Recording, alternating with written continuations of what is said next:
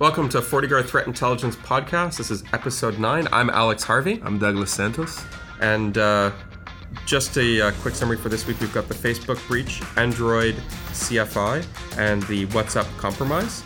And just a quick recap from last week. We had the Pegasus malware, Android malware, the Newegg C C credit card skimmer, and uh, Equifax uh, fines that came through from uh, Europe, from the E U.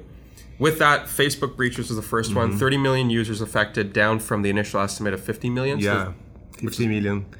Uh, on September twenty-fifth, engineers from Facebook, they discovered that uh, some of the system might have uh, security breach. And at that time, uh, was expected that fifty million user accounts uh, were compromised.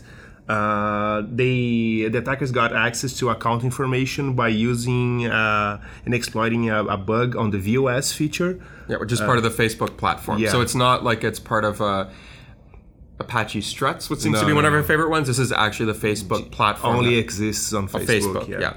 So they downgraded the number of users affected mm-hmm. from fifty to thirty. It doesn't affect the chat, um, and it was mainly information mm-hmm. leakage and not so much people gaining access, but mm-hmm. people being able to basically pull information. Pull information from user yeah. accounts, yeah. So email addresses, username, phone numbers. Yeah. No, for, passwords, no passwords. No passwords. Yeah. They, uh, the, the vulnerability allowed attackers to get access to a- access tokens, which I, I think it works kind of like a, a cookie, right? Yeah. So with that information, uh, attackers were able to log into user accounts and grab basically everything that is accessible yeah. to you once you log into your Facebook account.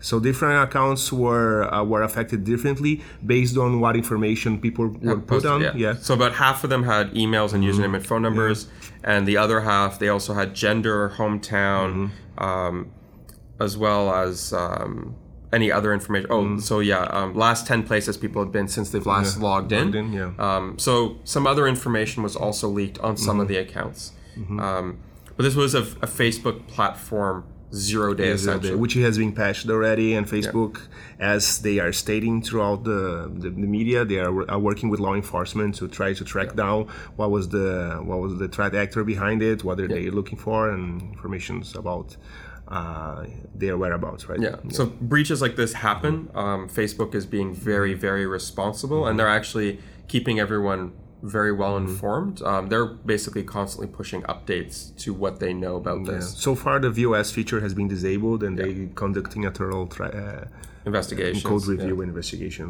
Yeah. yeah. And the other thing is, this didn't affect any of the third-party applications yeah. that no. cross-link in. Um, nor Facebook Messenger, which is one of their mm-hmm. other platforms and other tools. Mm-hmm. So it was very restricted into where yeah. this vulnerability affected. Mm-hmm. So that's the Facebook one.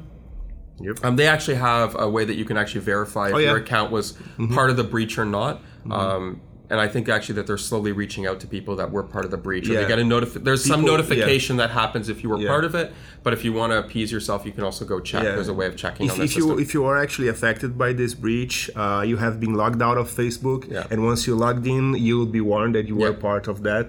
And uh, as a precautionary uh, action, Facebook has resetted the access tokens for yeah. all of these accounts that may have been compromised. Yeah, which means you're logging back in on every device you own. Yeah. Enjoy.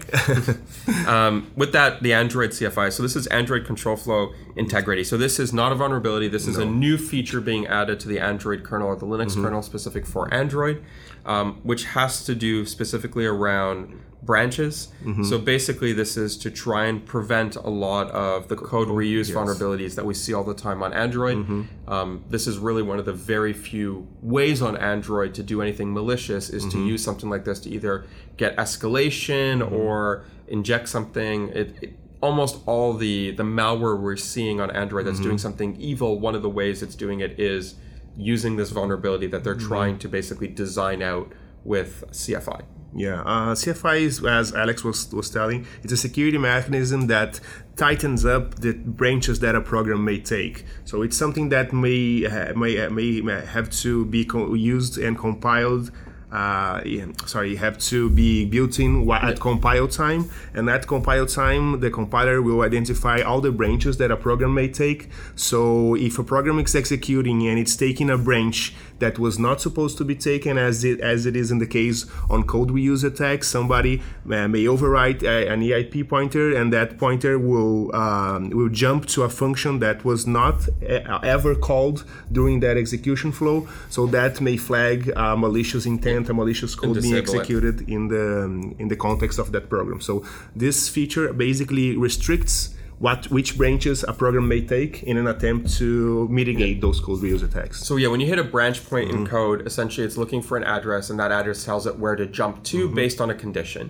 Yeah. So what they're doing is they're preventing that address from being something that it isn't supposed to be. Mm-hmm. A K A they now have a list. This branch point can only be one of these three targets, or one of these mm-hmm. three things can happen when you go through here. So by doing that, they can very much restrict the flow of the program to work the way they expect it to, mm-hmm. rather than all of a sudden have it jump to somewhere random that's specified by the attacker, mm-hmm. which is how the attacker is getting these things exactly. to work. So this changes how the flow works. Um, And it's, this is done with the L L V M compiler, so the mm-hmm. compiler is actually the one that gets smarter. Mm-hmm. There is also changes in the kernel as well to support it, mm-hmm. but the two work together. So the kernel change is fifty percent of it. The other fifty percent is going to be recompiling of all mm-hmm. the Android programs mm-hmm. to use C F I in the future. So there's two parts to it. Um, this will be interesting to see how this affects malware on Android mm-hmm. in the future. Um, Yeah, it's being it's being added to kernel Android kernel versions four point nine and four point fourteen, yeah. and actually, uh, and Android vendors who actually use the Android operating system, they on their uh, cell phones and, and uh, devices must enable the, the feature on the kernel. Yeah. It is present, but it's be it must it's be enabled yeah. on enable uh, compile time. Yeah, right? so yeah. it'll be. We still don't know if Google will be enabling it on the Nexus devices mm-hmm. yet by default. None of that has really been announced yet. Um, oh, so the three. Pixel three launched with it. It was the first one. Is the first one, but the other Nexus devices might get it through an update. They mm-hmm. might not. Um, that's still an unknown. So we don't know the full scope of which where it's going to end up. Mm-hmm. Um, and keep in mind, there is still a compiler element to it. Mm-hmm. So if you're using the new S D K, it should be compiling with it. So it'll be interesting to see how many apps are compiled with it and mm-hmm. how many devices have it enabled by de- default. Or, or if you're an uh, advanced user, you can root your device root and your compile device. Your, yeah, own your own kernel. A lot of extra work.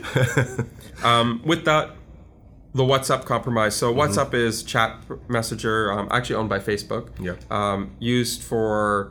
It's kind of a Skype replacement to a certain degree, mm-hmm. a little bit more widespread than that. Mm-hmm. Um, it's been around now for a few years, and they have a one of the features that it supports is video calls. Video calls. So it does audio and video calls, which is why we relate it more to mm-hmm. Skype rather than a lot of the other mm-hmm. platforms that are out there.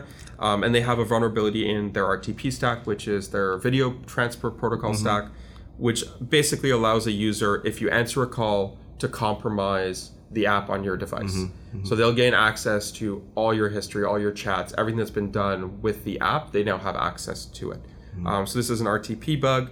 Um, it was patched. So yeah, patched in uh, September twenty-eighth on the Android uh, client and October third on the iPhone for client. iOS. Yeah. yeah. Um, yeah. And it's um, it was never in the wild as far as we know, mm-hmm. at least not yet. It was a P O C by a researcher to prove that this was the case, and WhatsApp responded very quickly to get it patched yeah. and fixed. It was, yeah. it was very coordinated and yeah. responsibly disclosed. Yes. Uh, right now, there there are proof of concept exploit uh, uh, disclosed by the, the researcher that uh, found this, this bug, and uh, there's information about how to recreate the, that information, but there's not too much information about which versions are affected, which is strange or I don't well, know, not usual yeah. actually, right?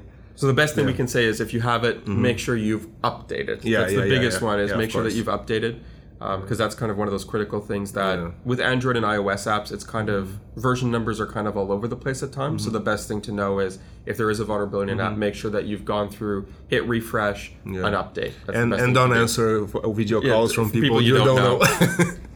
You shouldn't do that's that to begin good. with, yeah, yeah. but hey, okay. you know, if you're a curious person and can help yourself. Yeah.